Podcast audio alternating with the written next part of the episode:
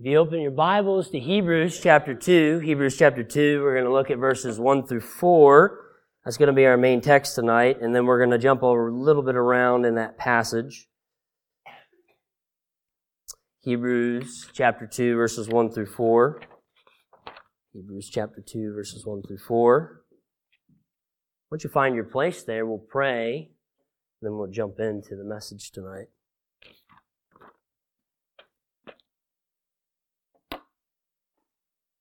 All right, let's pray.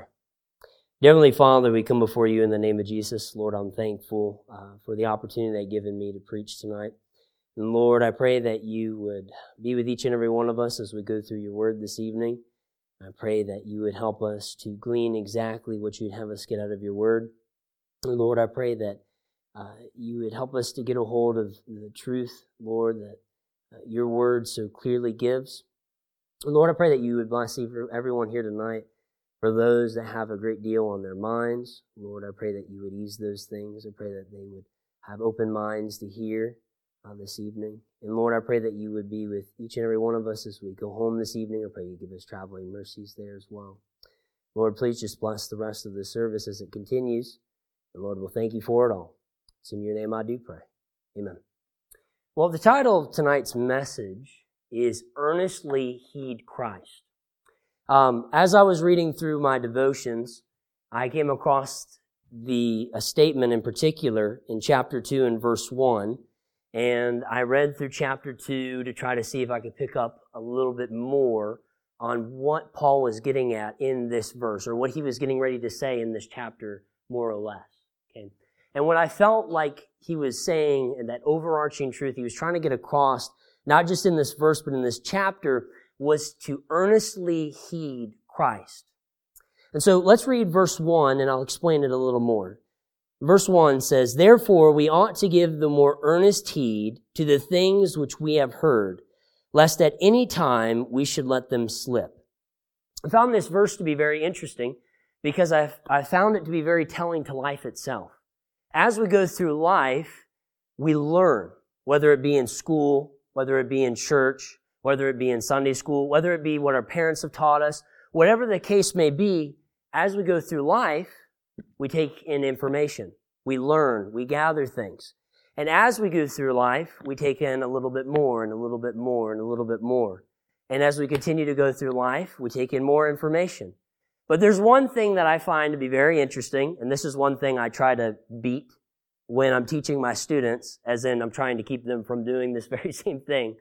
But over life, we learn and we learn and we learn. But in reality, what we take heed to is very small in comparison. And so as you go through school, you learn a great deal in all the different subjects that you have. When you go through Sunday school class, you learn a great deal about whatever subject or whatever topic your teacher is talking about. And then when you come to church, you learn a great deal about the Word of God.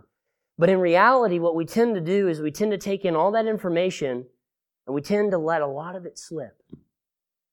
And we usually come away with just a few things. And what I want to talk to you tonight is I want to tell you something in particular that Paul was trying to get across in particular. And it's that if there's one thing that we're going to take heed to, if there's one thing that we're going to take away out of all the things that we learn in life, he's saying that we need to take heed to Christ. Because without Christ, if we're not taking heed to who Christ is, then everything else that we learn and that we gather or that we glean from God's word is going to be of none effect if we don't earnestly heed Christ. You may say, well, what do you mean by earnestly heed Christ? Well, I'm glad you asked. Let's continue to read in verse 2. Verse 2 says, For if the word spoken by angels was steadfast, was steadfast, and every transgression and disobedience received a just recompense of reward, how shall we escape if we neglect so great salvation, which at the first began to be spoken by the Lord, and was confirmed unto us by them that heard him. God also bearing them witness, both with signs and wonders, and with divert, divers miracles, and great gifts of the Holy Ghost according to his own will. What Paul is saying is that we need to earnestly heed what Christ did and what Christ accomplished. So with that being said, let's look at what he did. If you look at verse 9, you get a good bearing on what Christ did when he came. Verse 9 says, But we see Jesus, who was made a little lower than the angels for the suffering of death, crowned with glory and honor, that he, by the grace of God, should taste death for every man. The first thing I want us to take away from this verse is that Christ left heaven. And a little bit deeper than that, I want you to think about this for a moment. He left his position on the right hand of God. He left his infinite power to be born as a little baby, to live the same life that each and every one of us would live. So what we need to get away from this is that he tabled, he set aside his infinite power to be born, to live a life like we, without sin, and to rely on God's empowering in his life. Everything that he did when he was here was by the strength and the power that God had given him. God was 100% man and he was 100% God. But what he did when he came to this earth was he tabled that infinite power and began to solely rely on his Father to perform all the miracles that he did.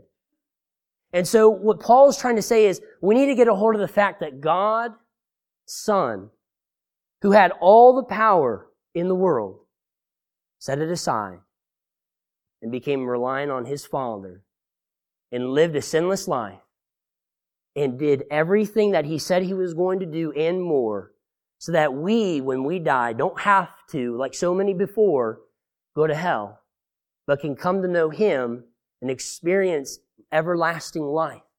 So what, what Paul tries to get across to every Christian that reads this scripture is what Christ truly did for us.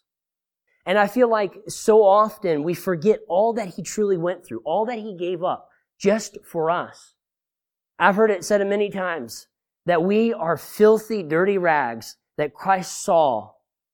And he came and he took us and he made of us something different. He loved us so much that he wanted to come to something as vile as us to give us a way of becoming something useful and becoming something different, becoming something good rather than vile and evil.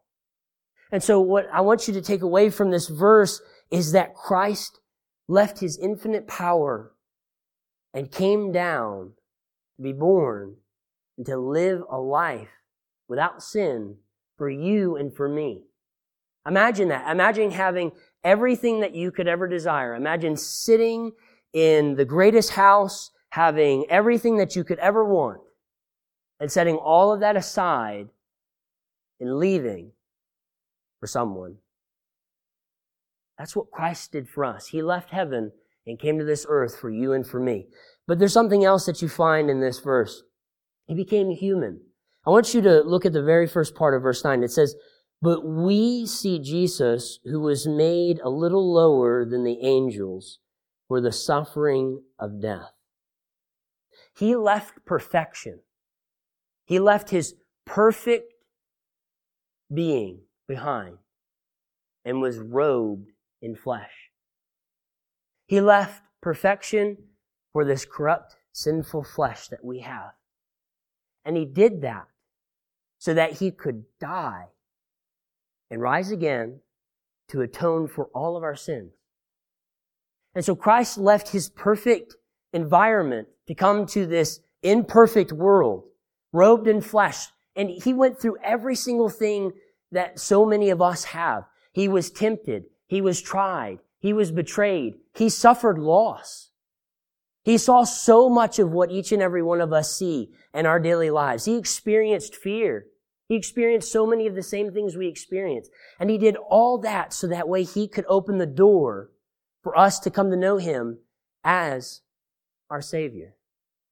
But not just that. And this is one thing I, I feel that a lot of us kind of skimp over. He didn't just die that so that we could have eternal life, which is one of the greatest things, but he died so that he could be with us every single day, every minute, every hour, every day, every week, every month, every year that we're on this earth. He died so that he could be a part of every bit of that. so that he could be with you when you go through suffering. So he could be with you when you mourn the loss of a loved one. So he could be with you as you endure whatever it is that the world and the devil throw at you. So that he could be with you to help you overcome that sin that has beset you. He came for you. He left a perfect place for an imperfect world just for you.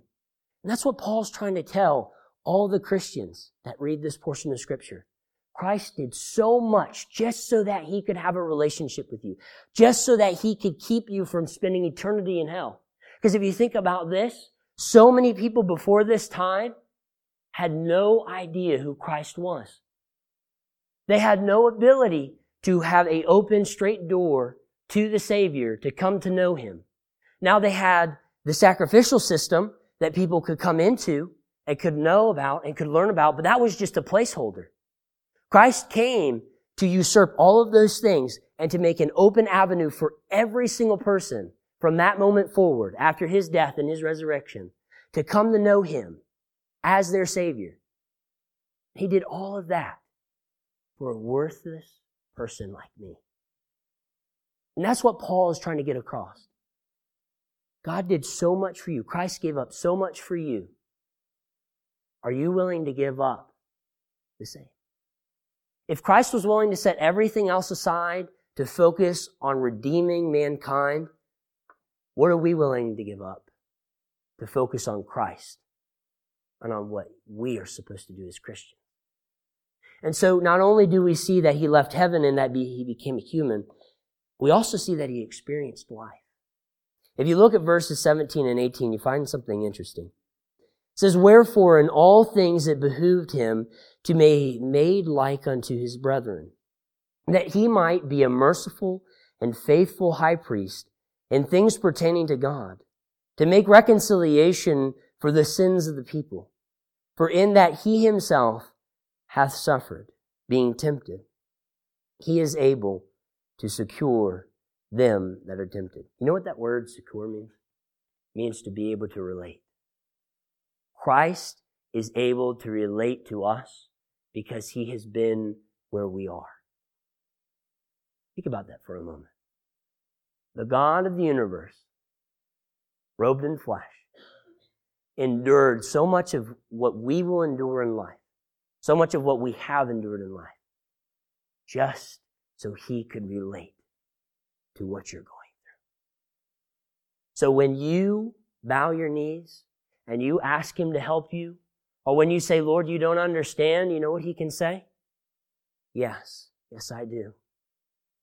And with tears streaming down his face, as he sees you cry, and as he sees you go through what you're going through, he can say, I understand. Because I've been there. And I want to tell you this right now. If you've come to know Christ as your Savior, you're not alone. He's right there with you. And so Paul's trying to get that point across too. Listen, the Savior came. He left perfection. He left his power behind. And he came and endured the very same things that you've endured. Just so that way you don't have to know that you were the only one who ever went through that. No. Christ went through it. And he can relate to it.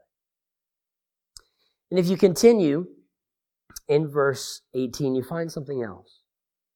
He died and he rose again. Uh, not, sorry, verse 14 and 15, excuse me. If you look at verses 14 and 15. Bible says, For as much then as the children are partakers of flesh and blood, he also himself likewise took part of the same. That through death he might destroy him that had the power of death. That this the devil, and deliver them who through fear of death were all their lifetime subject to bondage. Can I tell you this? Our Savior came and lived a sinless life. He was betrayed. He was mocked. He was scourged. He was rejected. He endured the most horrible things that anyone could ever endure. He died. He took all your sins with him into that grave, and he rose again, waiting for you to call on his name to be saved. if that's not something that we need to take heed to and remember as Christians, I don't know what is. That's exactly what Paul's getting across. Take heed to the fact that the God of the universe came for you, endured the same things that you're going to endure, and even more than that, just so that way he could save you, a lost and worthless sinner that he saw to be worth something more. And so when we look at this scripture, when we look at what we need to take heed to, especially earnestly taking heed, we need to take heed to what he did, what he set aside so that he could come here for you and for me. And not only do we want to see what he did, we also want to see what he accomplished. And without traveling any further, just look at verse 14 once again. For as much then as the children are partakers of flesh and blood, he also himself likewise took part of the same, that through death he might destroy him that had the power of death, that is the devil. What he accomplished was that he defeated the devil. He ripped death right out of the hands of the devil and took it into his own hands. Therefore, crushing death's hold on man. Whenever we go through life, we come to points where we feel like we can't go any farther. We feel like the world is against us. We feel like the devil himself is standing there against us. But I, might I remind you of this? Same reminder that Paul is giving. The devil has been defeated. So even if the devil is there standing before you, attacking you full fledged, he holds not a single candle to God himself. So if you ever feel like you are being bombarded by too much to bear, remember this. You have a God that is so much greater, a God that is so powerful that he could render his own life and bring it back again and to destroy death's hold on man. Think about that for a second. You serve a God who is far greater than anything you can ever imagine. At the end of time itself, the devil and the world and every person that will oppose the Savior are all going to stand against him and he is going to crush it like that. We serve a Savior who is far more powerful than anything that could oppose us. That's something that's to be reminded and remembered. That's something that needs to be heeded.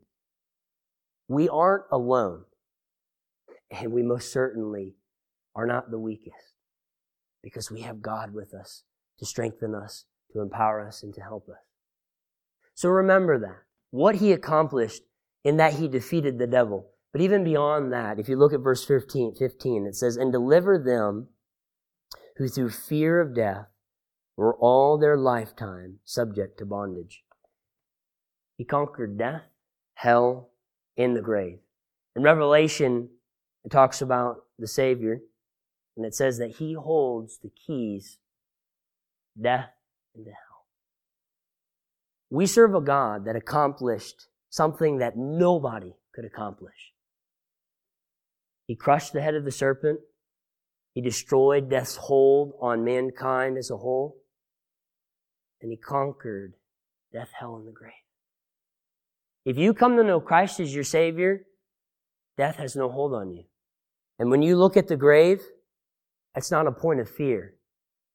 It's just a place that your body may lay and your spirit's in heaven with Christ. So when you look at the grave, you don't have to look at something to fear any longer if you're a child of God. You can look at it as just a place where your body's going to lay. And death is not a frightening thing anymore because you know what comes next after you die. You're going to be standing in the very presence of God. And so when we talk about God having conquered death, hell, and the grave, we're talking about Him having taken the fear factor of death away. Because as a child of God, we have nothing to fear. Because when we die, we will be in the presence of our Savior. But for those that have never trusted God as their Savior, they have something truly to fear. Because they do not have a Savior who's conquered death, hell, and the grave. And when their last day comes, when they take that final breath, they're going to be ushered into an eternity without Christ. And anything that they felt like was hard in this life doesn't hold a candle to what they'll be experiencing after that. So I want to just remind you of this the same thing that Paul was simply trying to remind the Christians. Christ conquered death, hell, and the grave. We don't have to worry about going to hell. We don't have to worry about death itself because we have eternal life on the other end of this life. And that's something worth taking heed to. And so in the end, you need to understand that we need to take heed to what he did and to what he accomplished. And as a form of a takeaway for tonight, I want you to take away this. I want you to go to 2 Timothy chapter 1 and verse 12. 2 Timothy chapter 1 and verse 12. If there's one thing I want you to take away from tonight, let it be this. Let it be that you're going to keep the Savior on your mind. If you're going to go through this life, and if you're going to take anything to heart, if you're going to remember one thing, let it be this. Let it be the Savior and what He did and what He accomplished for you. And let that be, just like it was for Timothy and for so many other Christians, a motivation to do what God has given us to do. Look at 1 Timothy chapter 1 and verse 12. It says, For the which cause I also suffer these things. Nevertheless, I am not ashamed, for I know whom I have believed, and am persuaded that he is able to keep that which I have committed unto him against that day. I want you to look at that particular statement right smack dab in the middle of that verse. For I know whom I have believed. If you're going to take away anything tonight, let it be that you know who your Savior is. You know what He did for you. And you know why He did it. And let that be a motivating tool for you to do what God has tasked you with doing. If God saw that giving up everything that He did to come to be born to live a life like us was worth it to save us, then we ought to see that it is worth giving up what we desire for what God desires. And if we keep the Savior on our mind, that's exactly what's going to happen. When we think about choosing between what we know we ought to do and spending our time in an unwise way, we'll remember that it's more worth it to do what God has tasked me with doing because He was willing to give up all He did to save me. So keep the Savior on your mind. Let this same verse, let the same statement that Timothy uttered be the same statement that you utter. I'm going to read it one more time. For the which cause I also suffer these things, being willing to suffer for the cause of Christ. Nevertheless, I am not ashamed, not of being ashamed of being a Christian, not being ashamed to tell the people that you work with that you are a child of God, not being ashamed to tell someone that you have the open door to tell about the Savior, telling them about the Savior, not being ashamed of the Savior. Nevertheless, I am not ashamed, for I know whom I have believed. Do you know who you believe? Do you know the Savior? Do you know what He did? Do you know why He did it? And do you know what He's given you to do? And at the very end of the verse, He says, And am persuaded that He is able to keep that which I have committed unto Him against that day. Timothy realized at the very end of it all that when he came to know the Savior, when he placed his faith and trust in God and God alone, when he repented of his sins and called on the Savior, he was sealed. And from that day forward, he was a child of God. No longer to fear death, no longer to fear hell, and no longer to fear that grave. Knowing that his Savior did so much for him and that he accomplished so much more than he could ever imagine and working off of that and knowing that to be true. So if you're going to take anything away tonight, let it be that you're going to keep the Savior on your mind. Let's pray.